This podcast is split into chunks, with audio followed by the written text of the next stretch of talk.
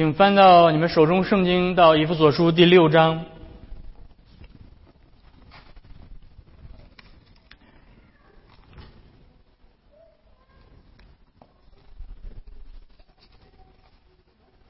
翻到以弗所书第六章的最后面，我们今天要来结束整个以弗所书的这个系列啊，所以这是一个每次结结束一卷书的时候，我的心里面就有点感慨啊，我们又结束了一卷书，我看看我这辈子能不能把圣经的所有的书卷都讲过一遍，讲一遍啊，这是每一个牧师的一个心愿，就是把圣经的每一卷书都讲过一遍啊，这是其实是一个很很。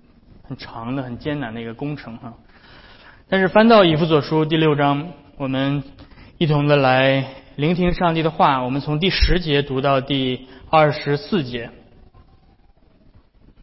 翻开之后由我来读，我们一同聆听上帝的话语。我还有末了的话，你们要靠着主，依赖他的大能大力，做刚强的人，要穿戴神所赐的全副军装。就能抵挡魔鬼的诡计，因为我们并不是与属血气的征战，乃是与那些执政的、掌权的、管辖着幽暗世界的，以及天空属灵气的恶魔征战。所以要拿起神所赐的全副军装，好在磨难的日子抵挡仇敌，并且成就了一切，还能站立得住。所以要站稳了。用真理当做带子束腰，用公义当做护心镜遮胸，又用平安的福音当做预备走路的鞋穿在脚上。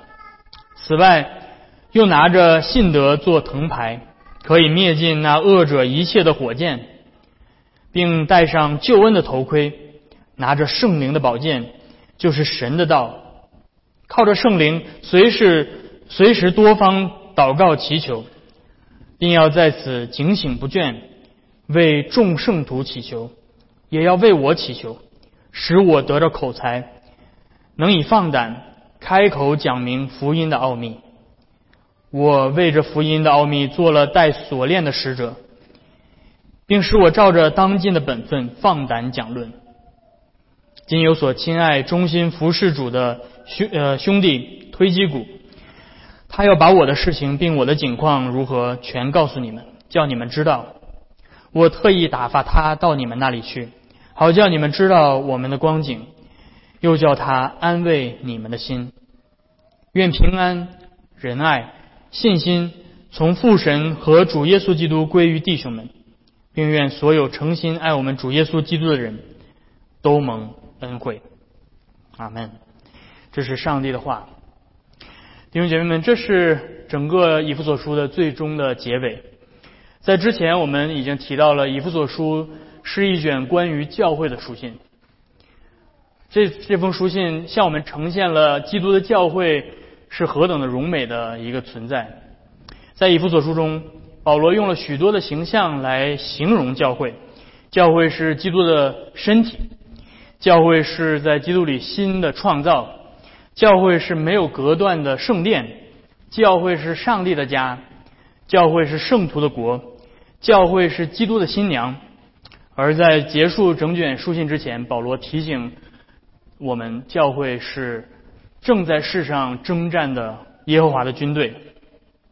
所以，耶稣基督是我们救恩的元帅，他如今已经升天，坐在父的右边，他现在就在仇敌中掌权。他现在也在用他的圣灵指导着我们在地上与仇敌进行这场殊死的征战。他正在带领着我们，如同他神圣的军团，一群身穿圣洁光明的铠甲的战士啊，正在这个地上进行征战。啊，所以这是保罗想要让我们知道的。我们上一周讲到了这个征战的现实，讲讲到了征战我们面对的仇敌是谁。我们讲到了我们征战所需要的力量是什么？那么今天我们要来看征战所我们所穿戴的军装，对吧？这个是呃，经常我们或许你做基督徒有一段时间会经常听到有人呃提到这个征战的军装。然后，但是呢，我还要继续接下来讲一些你们可能之前没有听过的征战的战友，还有征战当中的祝福。所以让我们一同来看这段经文。从第十四节开始，保罗开始啊向我们描述了我们征战并不是赤手空拳，上帝赐给我们我们征战所需要的一切的装备啊，你们当中有喜欢打网络游戏的，对吧？你们每次打网络网络游戏的本质就是，对吧？叫什么？打怪升级分装备，对吧？呃，基督徒的生活当中，上帝把最好的装备赐给你，让你去啊继续接下来的征战。今天呃，我们看到保罗在十三节说：“你们要拿起神所赐的全副军装。”啊，那么这里面保罗告诉我们，上帝赐给我们的军装是谁的军装？是上帝的军装。上帝把他自己的军装赐给你。这是非常了不得的一件事情，所以保罗在这里面并不是在呃发明一种新的语言，他实际上是在使用旧约当中啊先知的预言，在以赛亚书第五十九章那里面，以赛亚先知已经提到了上帝是一个全副武装的一个战士，他穿着铠甲来到这个世界上为他的百姓征战。以赛亚先知说，他见耶和华见无人拯救，无人代求，就甚为诧异。于是他就用自己的膀臂施行拯救，他以公义扶持自己，他以公义为铠甲，以以救恩为头盔，以报仇为衣服，以热心为外袍。因此，以赛亚先知已经提到了耶和华上帝是这位大能的勇士，他来到世上来拯救他的百姓。所以到了新约，我们看到这位披戴着。呃，军装来拯救他百姓的耶和华，就是我们的救主耶稣基督，那位太初就有的道，那位与上帝同在的道，如今成为了肉身，亲自奔赴现场，拯救啊那个正在被仇敌围困的他的百姓。他完成了救赎的工作，他复活升天，然后从天上把圣灵浇灌给他的百姓，就是把他自己的军装卸下来，他已经胜利了。他已经不需要这身军装了，他把这身军装赐给了我们。因此，穿上了上帝的军装，就是领受基督所赐的大能的能力，借着信心披戴基督赐给我们的义袍，脱去我们自己破烂不堪的衣服，领受他义的归算和他一切救赎的恩惠。这就是穿上军装的意思。那么，我们具体要来看。这段经文到底是如何描述这一切的？保罗用一种非常形象的画面告诉我们，把整个救恩的核心告诉我们。到底你领受基督所赐的救恩到底是什么意思？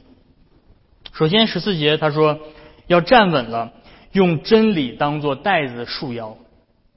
前三样的装备全部都是跟呃这个战战士在战场上能不能站稳相关的。所以站稳了这个词，这个这个这个命令连的接下来语法上相关的是前三个装备。所以第一个装备是真理的腰带啊腰带。那束腰这个动作呢，实际上是表明一个人已经做好了战斗的准备，对吧？你看这个拳击比赛，啊，如这个谁获得比赛胜利有一个金腰带，对吧？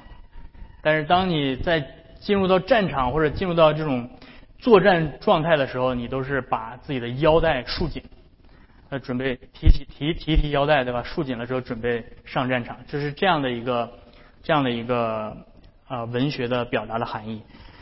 所以保罗说，你们要用真理做好准备，面对强大的敌人，作为士兵，你不能够毫无准备，你要知道。在你的生命的时时刻刻，你要面对仇敌的攻击，所以你要时刻的做好这个准备。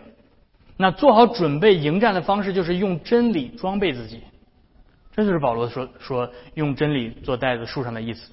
你要用真理装备自己。保罗没有说你要用呃这个个人的感动束腰，对吧？保罗没有说你要用你个人的经历束腰。保罗说你要用真理束腰。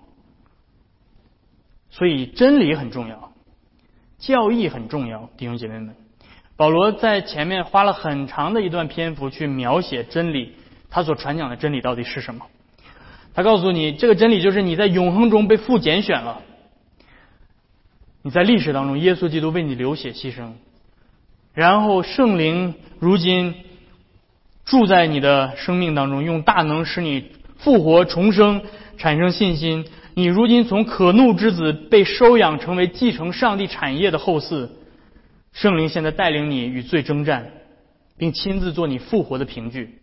这一切都是真理，所以你要你要明白这一切。保罗前面论述了这一切真理，保罗说你要用这个东西准备好自己，把它束在你的腰上，把你的腰扎紧了，让你裤子不要掉下来，对吧？打仗的时候不要把裤子掉下来，啊，很很尴尬的，对吧？你还要去你还要去提，对吧？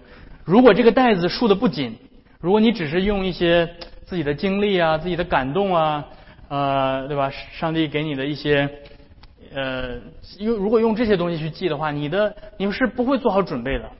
仇敌一来，你的裤子就掉了，对不对？你没有办法承受他的这些攻击，他所带来的这些怀疑、逼迫。当你面对苦难的时候，你怎么用这这些东西去去面对？呃，魔鬼在你心中所产生的一切的疑惑。因此，保罗告诉我们：你们听，要听他的道，要领受他真理的教导。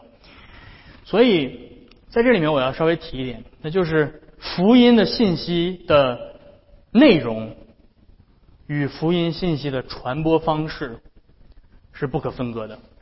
如果福音的内容是教义的真理，那么传播福音的形式。就必须是宣讲，OK，必须是宣讲和教导。因为今天为什么要提这一点？因为今天有一些人会说，嗯，形式不重要，对吧？我们今天很很经常会听到这句话，对不对？你经常会听到形式并不重要，重要的是内容。但是我现在要强调的是，内容决定了形式。如果你所传达的内容，是你的主观的感受，或者你的宗教的这种情感经历。那么讲道或者教导，并不是最好传播这个内容的方式，对不对？我是在教导你我的经历，我是在教导你我的感动，但是我的感动凭什么要作为你的感动呢？是吧？这是非常呃非常傲慢的一种一种方式。我要让你拥有跟我一样的经历，凭什么？啊，所以如果宗教本身，如果福音本身就是个人经历的话，那么最适合的方式不是讲道，最适合的方式也不是教导，最适合的方式是大家坐下来围在一起，你也发表一下你的经历，你也讲一讲你的故事，是吧？大家来一个座谈会，这样的形式是最好的，一些体验式的活动，对不对？嗯，比如大家一起做一个游戏啊，而不是说坐在这儿被动的去吸收、去去领受一些命题式的这种教导。但是，这就是我之所以说为什么信信息的内容决定了形式。正是因为福音不是我个人的感动，福音不是我的经历，福音是一个事实，是一个客观的事件，是一个这个事件所。用圣经的正典去阐述出来的客观的含义，这个含义是不容置疑的。这个事实就是耶稣基督在十字架上死了，三天之后复活。这个事件、这个事实的解释，使徒正典式的解释是：耶稣死是为了你的罪，是你的罪被归算给他，所以他背负你的罪，替你赎罪，然后三天后从死里复活。要把永生赐给你。如果这个是福音的话，也就是福音是一个客观的事件和对这个事件的含义的正点的解释，也就是教义。那么传扬这个福音的合理的形式，就是宣讲的道和教导，而这也是保罗所做的。所以你意识到了为什么保罗要说？去宣讲耶稣基督的福音，而不是我们来谈一谈我们的感受。圣经新约圣经从来没有告诉我们这个是传福音的一个形式，就是这个原因。因为福音的本质、福音的内容决定了传扬福音的形式。所以以弗所书第四章，保罗会说，上帝赐下来各样的职分来教导真理，使众人在真道上合一。你没有办法在你的经历上合一的。我们每一个人的经历是不一样的。我所经历的和你不一样，我们怎么合一？但是我们所信的内容是一样的。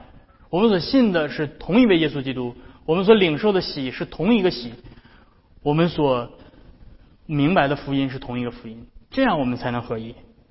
所以，因此这是第一样，束紧腰的真理，这是使你站稳的。第一样重要的东西，然后接下来第二样，你能够在与魔鬼征战当中站稳的第二样，保罗告诉你十四节下面说，用公义当做护心镜遮胸。那护心镜其实就是另外一种翻译，就是铠甲，就是你穿在身上保护你身体的大上上肢的大部分的这个部分叫做铠甲。那这里面其实保罗实际上是在引用前面的呃以赛亚书。因为以赛亚说，上帝拯救他百姓的时候，以公义为铠甲。所以保罗说，上帝如今把他的铠甲，也就是他的公义、他的义，赐给我们。我们如今披戴公义的铠甲，就是披戴了上帝的义。这两者是一样的。那么，上帝的义，对吧？你想，我披戴上帝的义是什么意思？什么是披戴上帝的义？保罗在另外一处罗罗马书第三章告诉我们，披戴上帝的义是什么意思？披戴上帝的义，上帝在律法当中要求我们必须要公义，对不对？上帝的义体现在不同的层面上，上帝也体现在他对公义的要求，他要求人必须像他一样义。上帝的公义体现在他对罪的审判。他审当他审判罪的时候，他体现出来他的义。但是保罗在罗马书第三章那里面说：“如今上帝的义在律法之外向我们显明了。”这是什么意思？这意思就是说，如今上帝的义不再是对我们的要求，而是上帝把他自己的义赐给我们当做礼物。所以就是在恩在律法之外，在福音里，在恩典当中，上帝把他自己本来所要求的义，当做是一个礼物赐给你，使你能够被上帝接纳。也就是他不仅要显明自己是义的，他要称罪人是义的。这是一个非常非常重要的概念，这是福音的核心啊，弟兄姐妹们。这个义，上帝赐给你的义。是使你本身不是义的，使你本身不圣洁的、不敬虔的，成为义的唯一的方式。你所披戴的义，你的这身盔甲，不是你自己的义，是上帝赐给你的。上帝把耶稣基督的义赐给你，那位道成肉身的上帝，替我们成就了律法所要求的义，并且把这个义披在我们身上。能够抵御魔鬼最重要的保护，就是耶稣基督完美的义归算给我们。上帝如今不再看我是污秽的罪人，不只是无罪的罪人，弟兄姐妹们，上帝看你如今是完美的义人。你能想象吗？耶稣不仅在十字架上背负了你的罪，好像你把罪都挪去了，都放在他的身上了，你如今是无罪的。不只是这样，这只是一部分，还有另外一个更重要的部分，就是耶稣替你完美的遵行了律法的一点一画的要求。律法让你尽心尽性的爱上帝，你做不到。耶稣说：“我替你尽心尽性的爱上帝，我遵行顺服我父的旨意，我遵行顺服我父的旨意，我爱他，甚至我甘愿因为为了顺服他而上十字架。”所以我完美的遵行了律法。耶稣说：“你律法要求你去爱邻舍如己，你说我做不到。”耶稣说：“我替你做到了。在你还做我仇敌的时候，我爱你，我为你死。所以耶稣来不仅是把我们的罪挪去了，耶稣来是替我们做我们所无法做到的律法的要求，并且把这个做成的顺服、做成的意义赐给你。我不知道我要重复多少次，对吧？我我我希望我希望这个真理能够深深的、深深的扎到你们每一个人心里去，因为这是福音，弟兄姐妹们，这是福音的最核心所在。不仅是你的罪没有了，而是你如今是完美的，你如今是配得与上帝同在的。你不仅是回到了亚当在伊甸园里面那个无罪的状态，你是进入到了。亚当如果他顺服上帝，会进入到的那个荣耀的状态。这就是用公义当做你的铠甲。每当魔鬼来攻击你、来控告你、来谴责你，每当魔鬼指着你的罪说：“你看，你这样子还是一个基督徒吗？你这样子，上帝怎么能够接纳你？你这样子屡屡的犯罪，上帝。”不会接纳你的，你是一个污秽的人，你是一个可悲的人，你的份就是到地狱里去。当魔鬼来这样试探你，让你怀疑你的救恩的时候，能够抵挡这一切的，不是你自己的顺服，不是你自己做的有多好，而是耶稣基督的义，是上帝所赐给你的他自己的义。你可以对魔鬼说：“是的。”我是该受十八层地狱的咒诅的，我是一个不断犯罪抵挡上帝的人。你说的这一切都没有错，但是如今我有耶稣的义，耶稣替我做到了。耶稣替我不仅上了十字架，把我的所有的罪都归在他的身上。耶稣替我做到了我所做不到的，这是你能够抵御魔鬼的最重要的一点，弟兄姐妹们。这是你能够。在你人生的最悲惨的低谷的时候，当魔鬼去来试探你的时候，你能够站稳的最核心的内容。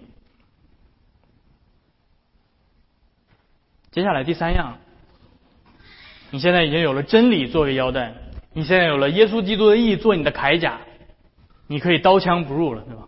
魔鬼再怎么来攻击你、试探你，你都可以指着这身铠甲说：“这是耶稣基督完美的意义，对吧？”那接下来保罗告诉你第三样。能够站稳的第三样，第十五节，用平安的福音当做鞋穿在脚上。那我知道，你们或许以前听过有人解释这些经文是指的是你们现在需要努力的出去传福音，对不对？开始每个人给你一沓的小单张，让你们去到门口去发，对不对？嗯，但是我不认为这些经文指的是宣教，我不认为这些经文指的是传福音。让我来告诉你为什么。因为保罗在这里面所使用的这个词是罗马士兵穿在脚上的鞋，啊，罗马士兵穿在脚上的鞋是很沉的、很重的，是跑不动的。他罗马士兵之所以穿这么重的鞋，是因为他们在战场上要站稳。他们要拿着做组成一个方阵，他们要面对仇敌的这个这个敌人的这种冲击，他们能够能够能够有足够的重量，让他们的重心很稳，他们不会倒。所以这个鞋的目的和保罗整个的语法上，前面说第十四节说你们要站稳了，然后语法上连接到这个词，让你们穿上这个鞋，所以你们能够站稳，是是跟这个形象是连在一起的。所以保罗没让你们跑。保罗没有让你们，当然我知道前之前有别的地方提到这个传福音的脚宗是佳美的，对吧？让你们快跑，然后去传福音。但是这里面保罗没有让你们跑，保罗让你们站稳，用福音来站稳。这是什么意思？这个意思就是说，当你真的明白福音的时候，当你真的明白我刚才所所说的耶稣基督的义，如今是你的这个福音的时候。你在战场上，在面对仇敌的冲击的时候，你能够站得稳，你不会被仇敌冲垮。因此，保罗在这里面所提醒信徒的，正是在福音当中站稳。所以，前三样装备的目的，都是为了让我们在征战当中不至于跌倒，这三样事情的本质是一样的，那就是基督教的真理等于耶稣基督的意义赐给我们，等于福音的核心。所以这三样东西其实是一样的。换句话说，使我们站稳的福音的真理就是耶稣基督的义的归算。如果我们没有耶稣基督的义，我们是注定灭亡的。因此，这意味着弟兄姐妹们，福音不不仅仅是传给非信徒的。今天我们有的时候会误解说，教会只需要给非信徒讲福音，信徒不需要听福音，这是非常错误的。福音是给信徒的，福音是你在你的基督徒的一生当中与仇敌征战能够不被胜过、不被不至于跌倒的唯一的原因。当魔鬼来攻击你的时候，你不要想着去找你自己的。过去你自己的感动，你自己的顺服，你跟魔鬼说：“你看我做了这个，虽然我很坏吧，但是我还做了这个。虽然我很糟，但是我曾经在十年前，对吧？我哭过一次，那个不会给魔鬼造成任何的伤害。魔鬼会继续的嘲笑你，十年前就哭那一次，然后你看看你这十年的生活有多么垃圾，多么糟糕，对不对？很多人就是，所以今天今天人们。误因为把福音丢弃了，因为只是把福音当做是给非信徒传讲的，而不认为福音是基督徒生命的动力的来源，所以呢，他们就不断的发明各种各样的东西，去让你寻找起初的感动。啊，你曾经在山上哭过一次，对吧？但你一一下山了之后，你就没感动了。你说怎么办？我是不是我是不是不诚心呢？我是不是呃又不爱主了，对吧？第二年继续上山。第三年继续上山，然后就一每每每到一年就回到山上又哭一回，是吧？每到山上就回回回去就找那个原来起初的感动。你不需要那个，那会让你疲倦，那会让你觉得你的信仰是不是是真的还是假的？啊，你你只是你的情绪被被呃被操纵了，对吧？在那个环境下，然后你就非常感动，冷静下来，回到圣经里来，回到真理中来。不论你的情绪高涨还是低落，你都不会跌倒。在描述完这三样穿在身上的军装之后，保罗说：“此外，第十六节，此外，那这这个意思就是说，接下来所要说的跟前面不太一样了。接下来的这个装备跟前三样不一样。他说：此外，扛起，怎么拿着？这个动动作应该是扛起来，因为这个盾牌很重的。”扛起来，信心当做盾牌，可以灭尽那恶者的火焰。前三样的装备是使人站稳用的，但是盾牌则不是。盾牌这里面指的是罗马步兵使用的长盾牌，而不是希腊人的那种小圆盾。罗马的盾牌是最有名的。如果你们当中有没有军事迷？古代军事迷有吗？啊，没有。好，那我让我让我来给你们讲解半个小时古 罗马的这个军事战术，对吧？这个盾牌是罗马长胜不不败的关键所在。那希腊人呢？希腊人的军队的战术是，他们喜欢用这种长的、很长的矛，大概两米长，呃，两三米长的矛，对吧？然后他排成一字形，然后拿着小圆盾，这个长矛冲过去一排，对吧？杀伤力很强。但是罗马人不擅长进攻，罗马人擅长的是防御。罗马人的武器小匕首。一个短剑这么长啊，你这怎么刺啊，对吧？人家这两两三米长的那个矛，你这还够不着人家，对吧？但是罗马人很厉害，罗马人有一个非常厉害的盾，罗马的方盾很大，呃，直立起来能够到差不多到你的胸这个位置，所以罗马人的战术是叫做龟缩阵啊，龟缩阵，它这个词实际上就是乌龟的意思，是什么呢？一个方阵，所有的人把盾牌立起来。然后中间的人把盾牌放在头上，然后就这样一点一点的，一个盾牌挨着一个盾牌，密不透风的。有有有仇有那个敌人来了之后，往下一坐，整个人全部被这个盾挡住，所以你是完全刀枪不入的。所以他就用这种方式可以长胜不败，因为你再怎么攻击，他就一点一点往你面前挪，然后等到他挪到你跟前了之后，近战肉搏，这样刺你一下。啊，给你讲了十分钟关于这个古代罗马的战术战战略，但是后来因为罗马人放弃了长盾，所以他们啊就就就有点打败了，对吧？但是他们这个长盾的一个不好的地方就是，呃，行动很慢，移动速度很慢，所以他们经常会受到骑兵的偷袭。他们唯一的不足就是他们的背后，他们的后背会被偷袭。所以这是另外一个，以后我们可以有时间再聊这个事情。所以保罗在这里面用罗马的这种长盾来比喻我们的信心，保护我们。为什么是信心？保护我们的，因为弟兄姐妹们注意听，信心是你能够获得基督的义的唯一的途径。我再说一遍，信心是你能够获得基督的义的唯一的途径。你无法用爱来获得基督的义，你无法用呃良善来获得基督的义。只有信心能够使你获得基督的义。为什么？因为信心是对被信者的倚靠。当你信耶稣基督的时候，你是倚靠在基督的义的身上。当你说我自己什么都没有，我自己是污秽的罪人，但是我唯一能够倚靠的是基督的义的时候，你就是在信耶稣了。信耶稣是这个意思。所以信心获得了基督的义。使我们可以坦然无惧的来到上帝的面前。以弗所书，呃，第三章第十二节，你们得救是本乎恩，是借着信心。信心使我们与基督联合，使我们住在基督里面。信心也使我们彼此联合，形成一个不可攻破的墙盾墙。正是因为信心是获得基督义的唯一的途径，所以我们的信心经常遭受攻击。所以你知道，整个罗马士兵受到攻击最多的地方是哪儿？就是盾牌，那上面全都是扎的眼儿，对吧？你的信心也是受到魔鬼攻击最大的地方。魔鬼会不断的挑战你的信心，魔鬼会不断的用苦难、用逼迫、用你自己的罪、用怀疑、用绝望来让你放弃，让你不要去依靠。当每次遇到这些事情的时候，当你去想，上帝是不是不爱我了？上帝是不是不肯赦免我？上帝是不是？因为看我是个罪人，所以他让这件事情发生在我的身上。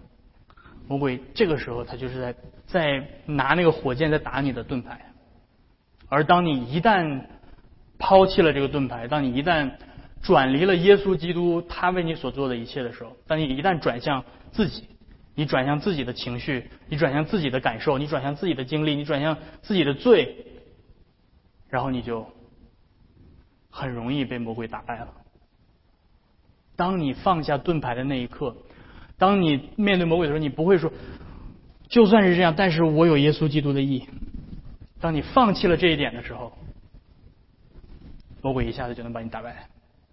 这就是盾牌，这就是为什么保罗要用信心，要用盾牌来形容这个信心。因此，扛起你的盾牌，因为这盾牌保护你不与基督的义隔绝，它还会让你。一直倚靠基督的义，让你能够胜过魔鬼一切的攻击。然后接下来十七节，最后两样装备，保罗说，一个是救恩的头盔，一个是圣灵的宝剑。最后两样装备，一个是头盔，头盔是拯救。这里面依旧保罗引用的以赛亚书第五十九章，上帝以拯救为头盔。那这里面的拯救。指的是什么呢？指的是末日审判。你从来没有想过这一点，对吧？拯救这里面指的是末日的审判。实际上，上帝曾经，上帝的审判就是上帝的拯救，上帝的拯救就是上帝的审判，是同一件事情。还记得起初上帝借着洪水审判了那个不幸的时代，但是同同时，上帝借着洪水拯救了挪亚一家。圣经同时用这两个词：审判和拯救，同一个事件。上帝用呃呃红海的水淹没了埃及人，审判了埃及。但是上帝用红海的水拯救了以色列民。所以当保罗呃当这个保罗引用以赛亚先知书的时候，说上帝用救恩为头盔的时候，说的是上帝将来末日的审判要来拯救他的百姓。上帝最终要救赎他的百姓，他要在末日审判的时候宣告他们是为义的。他要带领他们进入到永恒的荣耀的国度当中，所以在帖萨罗尼迦前书上呃前书第五章第第八节那里面保罗说，用拯救的盼望当做头盔，所以我们的拯救是我们的盼望，我们将来在新在末日审判的时候将会被上帝完全的拯救，因此。当做头盔戴在你的头上是什么意思？让你的思想，让你一切所想的事情充满，让这个救赎得救的盼望充满你的思想。弟兄姐妹们，你每天都在想什么？每天都在想什么？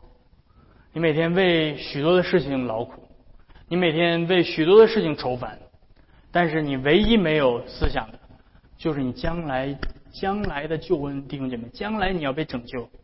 让这个东西，让这个事实充满你的思想，这会是带给你极大的盼望和安慰。最后，保罗说：“你们要拿起圣灵的宝剑，这是唯一一件攻击性的装备。你们意识到了？这里的剑，就像我刚才说的，是一个匕首，很短，它不是骑兵用的那种很重的长剑。”这种剑，这种短剑是在近距离搏斗当中使用的。圣灵赐给我们的这个剑是什么？神的道，不是方言，对吧？圣圣灵的宝剑，确定哈？圣经里面说圣灵的宝剑不是方言，对吧？圣灵的宝剑是神的道，神宣讲的道，上帝的道是，也就是更准确的说是耶稣基督的福音。因此当。上帝的道、律法跟福音宣讲出来的时候，律法揭露了魔鬼用谎言为我们构建的虚假的现实。魔鬼骗我们说我们可以靠着自己的努力变成神，因此律法揭露了我们的罪和悲惨。我们活在必死的咒诅之下。而这个时候，上帝的道的另外一一一一任，对吧？上帝的道是两刃的利剑，一边是律法，一边是福音。上帝的福音则用恩典为我们创造了一个新的现实。上帝借着耶稣基督的死和复活，亲自来拯救我们，脱离罪和死亡的咒诅，把我们带入到新的创造里。律法的宣告将我们的旧人杀死，好叫我们借着福音的宣告，与基督一同复活，成为新造的人。因此，圣道的宣讲，弟兄姐妹们，是对魔鬼最佳的攻击。你知道魔鬼最怕什么吗？魔鬼最怕的就是现在你们正在做的事情：聆听上帝的话。我们今天都不相信魔鬼了。我们现我们觉得魔鬼对我们的最大的伤害就是好莱坞电影里面呲着牙，对吧？把你拖到小黑屋里去，那是对你最大的伤害。错了，魔鬼最大的对你，魔鬼对你最大的伤害就是让你不要去听福音，让你想干什么都行，就是别听福音就好。但是对魔鬼最大的攻击，就是你坚定的说我要来听福音。就像马丁路德。十六世纪伟大的改教家，在他写作的那首《坚固保障》那首歌，就是我们接下来要唱的，有这样一节，他说：“那位幽暗之君凶恶，但是我们不动摇。他的愤怒我能忍耐，因为他将来必将受到审判。上帝的道必使他坠落。”我喜欢英文的翻译，他说：“One little word shall fail him. One little word，一点点的道。”你不需要一大篇的道，你就需要一点点道，你就需要一点点，魔鬼就垮掉了。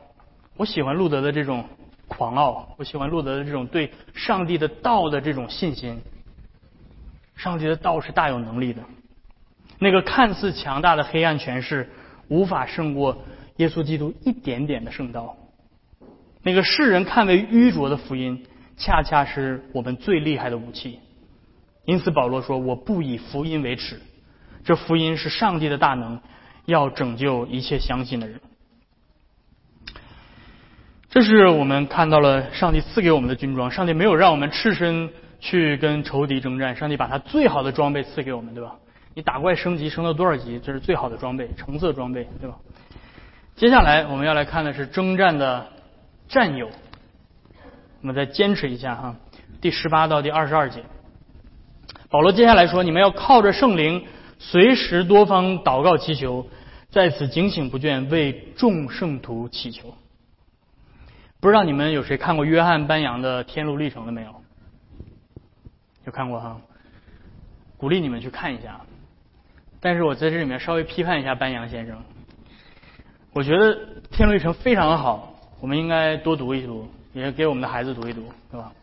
但是《天路历程》里面有一点，我觉得稍微有一点点可惜，就是这个基督徒，这个走天路的这个这个主角，他来到十字架之后，获得了一身新的装备，他把他原来的重担卸去了，他把他的破衣破衣都脱掉了，然后他获得了一身新的装备，就是引用以弗所书这里面获得了新的装备。但是很可惜的是，他最后要独自一个人去面对恶魔，去征战。还记得吗？读过的都记得，他自己一个人面对恶魔去征战，然后差点被恶魔杀死。最后他用圣灵的宝剑把恶魔干死了，对吧？嗯。但是我想这个也是情有可原，因为班扬当时他在写作《天路历程》的时候，他在监狱里面待了十二年，所以他非常的孤独。嗯，所以这也是可能他认为。他在描述他自己的天路，他在描述他自己孤独一个人面对这一切。但是弟兄姐妹们，我们比班扬幸运多了，不是吗？我们不是孤独一个人面对这一切，而且保罗告诉我们，我们不应该孤独一个人面对这一切。保罗在这里面用的是复数，你们，所有的都是复数，你们，你们，你们。我们不是自己一个人在作战，我们身边有我们的战友，我们是穿戴着军装的军团弟兄姐妹们。一个士兵的战斗力再强，他也无法抵御众多的仇敌。罗马的方阵最重要的不是个人的能力，而是集体集体的凝聚力。每一个士兵都要挨得紧紧的，要肩并肩，要闻着对方的臭味儿，对吧？汗腥味儿，又很难受的啊。对吧？可能你们中间有人很受不了这种感觉，但是这是最重要的弟兄姐妹们，让你们中间不要有缝隙，要你们贴得紧紧的，因为一旦中间漏了一点的缝隙，整个方阵就会垮掉。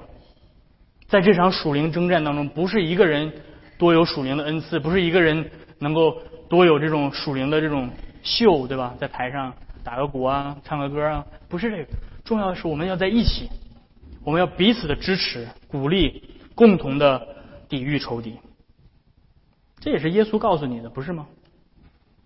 一根枝子如果不接在树上，就会干枯。你要接在基督的教会的整个的树干上。你需要教会，你需要基督的身体，你需要其他的肢体，在你面对苦难的时候给你支持。而我们如何在征战当中？给予我们战友支持呢？保罗告诉我们：祷告，祷告是最好的支持。当你看到你身边的弟兄姐妹正在被魔鬼攻击、试探，灵命软弱、出现罪的裂痕的时候，你要做什么？确定吗？要祷告，这是你能够做的、为他做的最重要的事情。不要袖手旁观，不要冷嘲热讽，去看热闹。用你真诚的祷告，将你身边的弟兄姐妹拖住。啊保罗说：“警醒不倦，因为什么？祷告会疲倦的。你有经历过祷告疲倦吗？你有经历过啊？今天太不想祷告了。或许你已经两个月没有祷告了，对吧？你会疲倦，就好像你拿着那个盾牌，一直扛着，一直扛着，胳膊会不会酸？”你手里拿着一块铁，对吧？拿着宝剑，你会不会酸？你要一直拿着，一直拿着，你的胳膊会沉。祷告也会这样，祷告会疲倦。所以保罗说，劝劝诫我们，祷告要胜过你的疲倦，用彼此的祷告拖住彼此。接下来十九节到二十节，保罗对他们说：“你们要不仅为众生祷告，记得为我祷告。”我说：“别把我落下，对吧？”保罗知道他的宣教施工并不是他自己一个人的个人能力的独秀，他的整个工作需要教会在背后的支持。保罗知道他自己不是一个超级圣徒，他需要每一个弟兄姐妹的带导，而且他也深知传讲福音的责任是最容易受到仇敌的攻击。所以，同样的弟兄姐妹们，今天你们你在教会里面最需要你祷告的人，是我是我还是我啊？是我。所以我像保罗一样恳求恳求你们为我祷告。保罗说：“你不知道怎么为牧师祷告吗？我来教你。”保罗告诉你，为他的胆量祷告，为他的勇气祷告。你知道这世上最软弱的人是谁吗？就是台上的牧师，因为他太多的恐惧，他太多的害怕，他太怕自己讲了什么，然后第二天人转身就走了，对不对？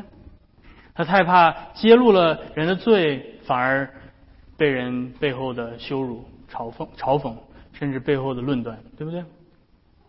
在台上的牧师保罗知道他自己传福音都经历了什么。他传福音不仅要经历福音施工里面的苦难、沮丧、气馁，他因传福音被讥笑、被羞辱、被捆绑、被打、被关在监牢里。他不仅要面对外在的逼迫，他要面对教会内部的压力。他辛苦建立起来的教会加拉太转瞬即逝，随从了假教师。他建立起来的哥林多里面的罪恶比世界上的还多。保罗最后叹息道：“有谁软弱？”我不软弱，有谁跌倒，我不焦急。这是一个牧者的心，他在这里面告诉他的会友，他特别需要教会为他祷告，因为他现在还在被福音带着锁链。但是最后，保罗告诉我们，他还有他亲爱的。弟兄推基古啊，推基古可能是后来在以弗所担任过一段时间的牧师，嗯，但是这些都是教会的传统里面可能知道的。保罗在身边有很多的童工在帮助他，嗯，那最后我们要来看的是在征战当中的祝福。最后保罗像往常一样用他的祝福结束了他的啊这卷这这封书信。他说：“愿平安、仁爱、信心。”从父神和主耶稣基督归于弟兄们。第二十四节，这个翻译的不是特别好。第二十四节应该这样翻译：第二十四节应该说，愿所有爱那已经在不朽之中的主耶稣基督的人都蒙恩惠。教会在这场征战中也不是孤独的，因为教会的主掌管着一切。在征战当中，教会依旧平安。因为教会是蒙上帝所爱的，因为教会因着信心与基督联合，教会是基督的身体，所以整个书信的最后一个字，你们知道是什么吗？最后的一个字是不朽，最后一个字是不朽。愿所有爱，愿所有的人都蒙恩惠，就是那些爱主耶稣基督的，他在不朽之中。所以保罗在最后想让我们的思绪回到那个永恒当中，就像他在前面提到父上帝在永恒当中拣选我们一样。耶稣基督首先从死里复活，进入到不朽的永恒当中。上帝不朽的永恒当中制定了这个宇宙的救赎计划，接下来他也要把我们带入到那个不朽的新创造当中。正是因此，在这两千年前保罗写下的这封书信，直到今天。基督的教会依旧在征战着，借着纯正的福音的宣讲，教会不断的从仇敌的手中拯救那些被奴役的人，把他们迁入到基督不朽的国度当中。尽管教会在世人的眼里软弱卑贱，但是上帝的军装使他们刚强，上帝的平安和恩惠一直陪伴他直到永恒，直到永恒的那一日降临，上帝的国。将会完全的在这个地上彰显，他的整个宇宙救赎计划将完全实现。他要更新一切，他要在新约的教会里，并在教会的元首耶稣基督里得到一切的荣耀，直到万代，永世无穷。阿门。